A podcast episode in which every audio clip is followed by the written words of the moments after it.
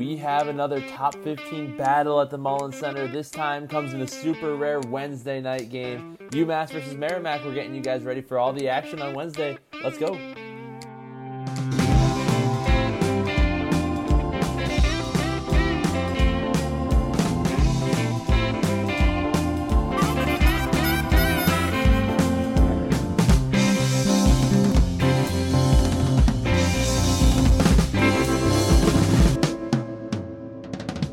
Everybody, and welcome to episode 57 of High Character. Very quick turnaround for UMass. We get the odd weekday Hockey East game playing Merrimack on a Wednesday night at Mullins. My name is Cameron, and I am joined by my good pal Evin. Evin, how you feeling, man? I'm feeling good. Um, definitely a little bit of a different thing, kind of schedule wise. I don't know. It just seems a little awkward to have a game on a Wednesday, but I think me and you were both kind of thinking it's a Wednesday, man. I don't know. Like, can we kind of fit this into our schedules? And we kind of both caved last minute and said, yeah, we'll make the trip up. So definitely the vibes are are definitely good going into this game. Um, trying to close out, I think, the season series at this point. We've already played them twice earlier on in the season. So and that that went one to one for both teams. So right now we could get some crucial hockey east points against a I guess what would be considered a pretty surprisingly solid team this season. Like definitely looking back earlier on in the season, I was kind of upset when we split the series one to one, but obviously knowing that they're ranked 11th now, I mean, things things are a little bit different. I think the context is a bit different. So super excited for tomorrow night's game. And uh, yeah, it'll be a really, really important one, especially against a very, very solid pairwise opponent as well. Yeah, it's the third and final meeting between UMass and Merrimack in the regular season. Merrimack like you said, having a very solid season. They're number 11 in the country right now. Kind of a surprise if you were if you saw the preseason polls for Hockey East. They weren't picked to to be that up there, but they're seven and two in conference right now. So really showing out, and their record overall is 11 and four. So they're having a very good season so far. And UMass not too far behind. They're coming in ranked number 13 in the country. So yet again, this uh, strong UMass schedule rearing its head. We got another ranked matchup for both sides. Yeah, it's it, when you mentioned when you mentioned the uh the strength of schedule, I saw a post. I think it might have been Fight Mass that put it up, and he said on Twitter basically like I think seventy five percent of the games we've played so far this season have been against top fifteen teams. Like, holy shit, man! You know, like I we were kind of thinking like when we did the the season preview, like this was going to be like a pretty solid stretch of games, but like not to this level. You know what I mean? Like that's absolutely insane. So I mean I had I had one clown talking on a uh, on Twitter a couple days ago. I think he was a UConn fan, and he was roasting UMass for not having the greatest Hockey East standings. And it's like, dude, with the amount of competition that we've played so far, and like he, he was so confused about why we were ranked so highly. It's like, learn how pairwise works because it's like we play extremely, extremely good teams day in and day out, and I think people aren't really giving Hockey East the, the respect that it deserves right now. You know, like a lot of the other conferences are really top loaded with talent, but Hockey East is, in my opinion, by far the most deep conference when it comes to just overall talent across the entire conference. So I think, uh, yeah, I mean, we get tested a lot, and this Merrimack game is just going to be another one of those. Yeah, UMass's strength of schedule really strong, and after this game, it finally lightens up. This is the last game before the annual uh, December break. The team will get 21 days off before their next game. Um, and then the next five opponents after that are all unranked. Um, actually, four opponents. Uh, they'll have the the Kwik Trip holiday face off in Wisconsin. Uh, Clarkson, Lake Superior State, and Wisconsin are all unranked. Um, then they have Brown and BC in the Frozen Fenway game. So all of those teams uh, kind of lesser than what they've been playing this year. And on the Merrimack side, just looking through their schedule, they have a lot of wins. Obviously, they're 11 and four, but uh, their schedule kind of seems like a little cupcake schedule to me. I don't know. They they have games against St. Lawrence, Clarkson, UNH, Colgate, BC, Maine, Holy Cross, Sacred Heart. So a lot of opponents that are unranked and that you expect to beat coming in. They do have um, obviously the overtime win against UMass. They have uh, a seven to three win against UConn, which is pretty impressive, and uh, they swept BC. So um, a couple headline wins, but other than that, their schedule uh, is kind of the stark opposite to what UMass has been this year. Yeah, I mean, looking through their schedule, the only two really solid teams that they've played against so far are UMass and UConn. Like you're playing against the likes of Maine. No offense to Ben Barr and his boys, but like, come on, it's Maine. They're still not at the level that would really garner any sort of crazy amount of respect when you look at the schedule. Same thing with UNH. And I mean, they're out of conference games like Colgate, eh, no offense to Elliot McDermott, but like Colgate, eh, you know, St. Lawrence, no, no, no disrespect to Greg Carvel's old team, but it's like none of these teams are really popping out as you know anything crazy pairwise, you know, wise, if that's even a term, you know what I mean? But yeah, they've you know really haven't beat anybody, and I think it's quite reassuring that the team that you know really gave them the the most trouble this season has been us, and we're going to be playing them again. So I think we have, as usual, when it comes to genuinely any game against Merrimack with us, we have a really good shot. It's going to be a really close game, but we also, you know, recently have fared very well against them. So I feel very good going into tomorrow night's game. Yeah, and if you listen to the um the preview episode for the last series against Merrimack, we detailed how uh, all of these games that UMass plays against them seem to be one goal games. So far this season, it's been no different. Uh, both yep. games ended in OT. UMass won their home game in OT. Merrimack won their home game in OT. So every single time these two teams play, it's very close and uh, kind of hard to expect anything different from that coming up on Wednesday. Yeah, no, definitely. I mean, we always play them very, very tightly. I think Merrimack has just been a defensive stalwart this season, you know, as they have been in most other seasons. But I think their main difference this season is that they figured out how to score like very, very well. You know, I think they they have more goals than us this season. They have routinely put up at least five goals against their opponents. Like that's absolutely nuts to see. Like they they hung seven goals up on UConn just last game. Like what the hell? I mean, again, a lot of the times that they're scoring five goals, it's against kind of like the who teams, like again, Colgate, UNH, Holy Cross, Maine, like those those are teams that you got to expect to score a fair amount of goals on. But yeah, I definitely think that uh regardless of who they've played so far, even in the games where they're playing against really, really solid opponents like UMass and UConn, they've done their thing as well. So they're they're going to be dangerous regardless. Yeah, absolutely. And leading the charge for them, Alex Jefferies, he has 20 points already this season, which is uh, incredible. That's six goals and 14 assists. If you look up and down their lineup, like you already kind of mentioned, uh, a lot of scoring. Uh, they put up the seven spot on UConn, so uh, they're they're pretty deep and they'll definitely give that UMass defense that's let up a lot of shots this season a pretty big test. Yeah, I mean, usually we like to think, you know, we we like to talk about the the top tier guys on on the teams a lot, but I mean, this team has a fair amount of depth too. You know, they have I'm seeing five guys in the double digits already, which is very respectable. You know what I mean? Like usually at this point in the season, you might see a couple of guys, you know, maybe two or three, but you know, because usually it'll be the top three forwards of the team, most likely. But they got all five forwards. You know what I mean? Like their their their their defense, which has been led by the infamous Slava Demin. Uh, oddly enough, uh, he is uh, their defensive point leader, which you never. Th- I never thought I would catch myself saying that in my entire life, but here we are.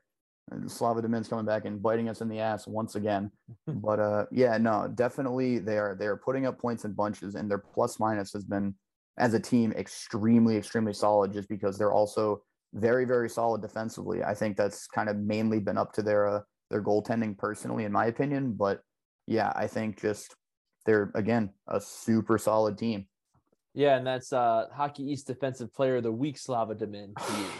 So uh hate that. On the UMass side, um we in throughout the beginning of the season, we've detailed how the scoring is pretty spread out throughout um, that lineup. And lately, it seemed like it's kind of um, we're seeing a couple guys stand out. Kenny Connors leads the way. He's got 16 points, seven goals, and nine assists. A couple other guys uh, like Taylor Makar, uh, Reed Webster, they're kind of taking that step above the rest of the team. Just uh, a couple handful of guys that uh, are starting to score in bunches for UMass lately.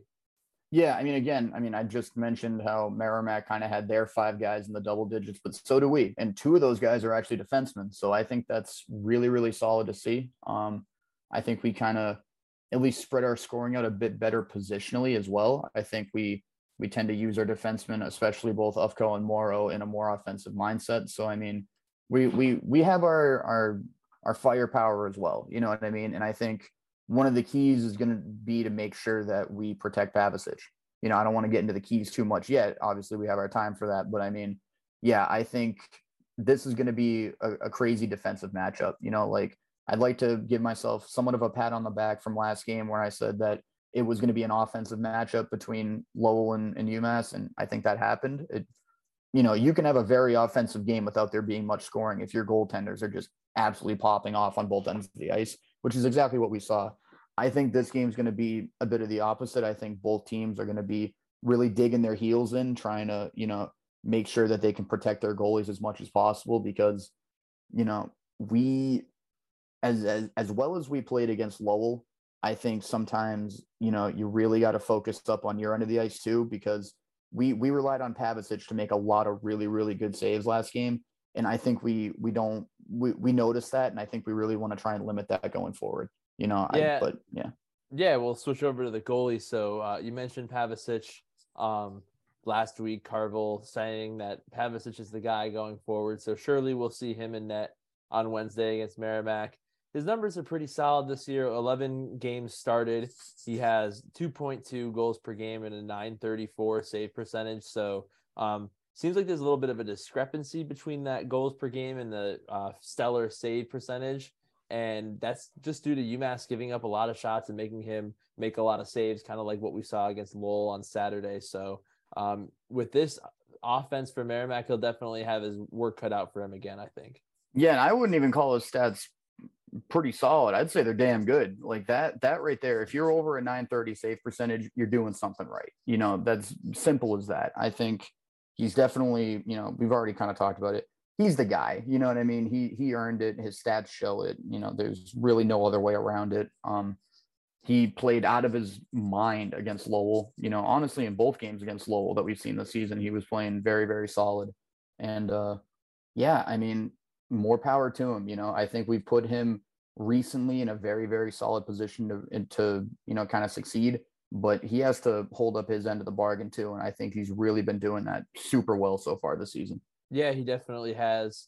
And then on the Merrimack side, they have two guys that seem like they split their time. Zachary Borgiel, he has six games started, uh, 930 save percentage and 1.84 goals per game.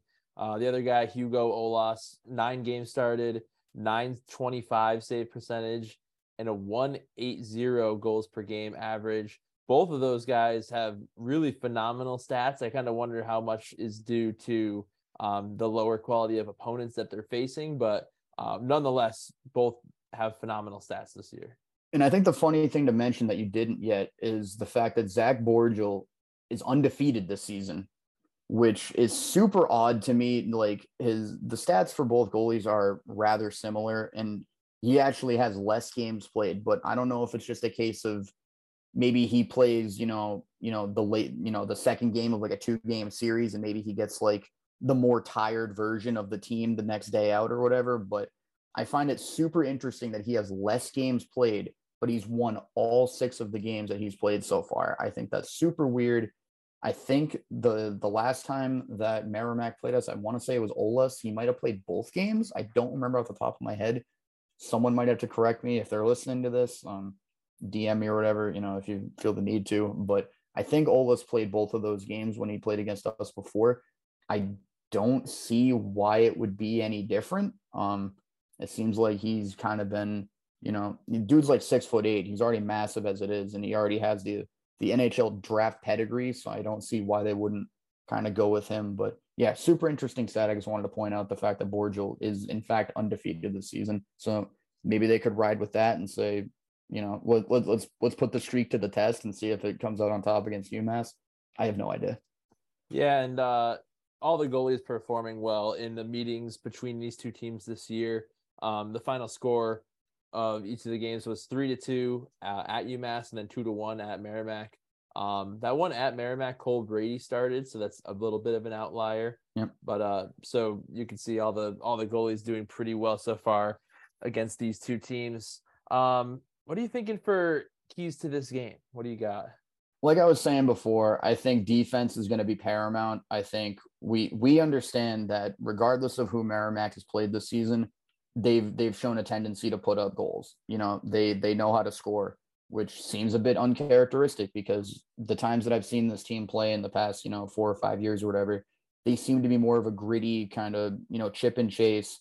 They're they're gonna get their two goals and try and hold you to one, kind of like a Quinnipiac type team.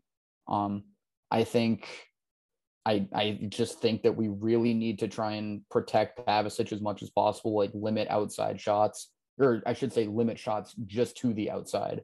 Um, and just limit the high danger chances. You know what I mean? Like stay respectful of the of the other team on defense. Really, just you know, always have a man back. No breakaways. No odd man rushes. No sort of you know crazy turnover type plays. And I don't know if you're going to mention this, but we we've seen it recently. Penalties. Penalties have been a huge thing. I think you know as much. I don't want to make this about the refs again. You know, but we gave up six penalty kills last game and we killed off five of them you know, that's huge. I think our penalty kill has been really good, but you can't rely on that all the time. You know what I mean? You have to be able to give your team a fighting chance and, you know, give yourselves the ability to score. And you're not going to do that when you're shorthanded unless you're playing against Denver in the beginning of the season. Then you can get two shorthanded goals pretty easily and then win the game. But you can't expect that anytime. I'm trying to be funny here. But uh yeah, no, I, I think those are some pretty big keys to the game, in my opinion. Yeah, for sure. Um, for me, I one stat that jumped out at me was face-off percentages. UMass um, always pretty solid. They're at 52.2% this year. Merrimack's at 46.6. So I I think that's a category that UMass needs to absolutely dominate mm-hmm. to have a good outcome in this game. Another um, spot that I was looking at, UMass, uh, they're they kind of live and die by their goaltending this season. Their defense really hasn't helped out all that much. And the stats back it up. UMass goalies have had to make 488 saves this year, and their opponents' goalies have had to make 359. So there's a huge discrepancy in the number of shots that the opponents are getting off on UMass. Um, kind of uncharacteristic for a Coach Carvel team to have a defense that gives up that many chances. And uh, I think that needs to change as we move towards the second half of the season because uh, relying so heavily on your goaltender having uh, a stellar performance mm-hmm. every night, especially when he's a sophomore who is getting starting minutes for the first time in, in at the college level. It's really tough to do. So um, I definitely want to see the UMass defense try to limit the shot chances for these opponents going forward. Yeah, I completely agree. But I think if if I want to play the more realistic role here, I want to think that that's just going to come in time. I think just because our defense is so young right now, you know, you also got to remember too, we're missing Linden Alger, who granted has just started to play a, a, pretty pivotal role in the defense as of this year, but he's a junior all the same. You know what I mean? He's he's a more mature player. He's bigger body, bigger guy. He can get in front of shots a little bit better. He's just bigger frame. You know what I mean? He's grown into it a lot better. So I think you know just with the overall youth and inexperience of the defense, we're to have these growing pains and. I think we're lucky to have, you know, guys like Pavicich that can you know, really shoulder those sorts of, you know, burdens, I guess, from the team at, at pivotal moments and help win us games. I think that's huge. But I completely agree with you that it, it's not going to last forever. You know what I mean? Like there, there's definitely going to, something's going to have to give. And I think we're definitely going to have to play better as a unit. But, um, yeah, I just kind of wanted to give my, my two cents as to maybe why that is the case, but I completely agree. It does have to change. Yeah, if you if you just think about a, a playoff game, um, you're to get a good opponent every time, and if you're giving up that many shots, you're relying on your goalie to stand on his head every single time. And we gotta we gotta give Pavicich a little break if he's mm-hmm. definitely the guy going forward. So certainly, um, I did had a I had a very strong premonition about what's going to happen in this game, just based on uh both both the earlier meetings this year, both overtime outcomes I have a very strong feeling this one's going to go to overtime just because they're always one goal games with Merrimack. And I think Scott Morrow is due to bury one. So I think he's going to do Ooh. it in overtime. That's just my my prediction. I don't always give predictions, but I just felt like this one was too strong for me to not say. I like that. I like that. I I personally did not have a premonition. I don't want to pretend like I had one just to match you with a cool prediction. So I'm gonna hold my tongue on this one, but I trust that you're correct, and I really, really am interested to see how that shakes out. It's not gonna be good for my heart rate, and it's not gonna be good for my anxiety watching the game. But if it ends up being a winner at the end of the day, I'll be happy. Question though, in that premonition, did he do a between the legs dangle on a breakaway to score? No, he didn't. All right, so he, it's smartened a, up it's a and he buried screened it. it's a screened wrister from the high slot. on a three on three. He's gonna shoot a wrister, and it's gonna. That's a little ballsy. I think. I, I, I don't know. he- I'm just feeling it. if he does that, I'm gonna be literally crapping my pants, wondering what the hell he's doing. And then when the goal horn goes off, and I see just us doing the the hey hey hey goal chant, it's gonna it's gonna be great. I'm gonna be super happy. But until that happens, I'm gonna be extremely nervous until then. So we'll see. Yeah, definitely expect a close game on Wednesday. Um, these two teams really shown us that you can't expect anything different than, than that at this point. So Very true. Um, all right. I think that was everything we had to get you guys ready for this one. Like Evin said, we made the last minute decision that we'll be in the building. Uh, don't expect a huge crowd for this one. So we'll try to bring as much energy as we can to the Mullins Center. But uh, hope to see a good student turnout and, as always, a good game between these two. So thank you guys again for listening. Go UMass. Go UMass. Take care, everybody, and let's hope for some better refs this time around. Whew, that's for sure.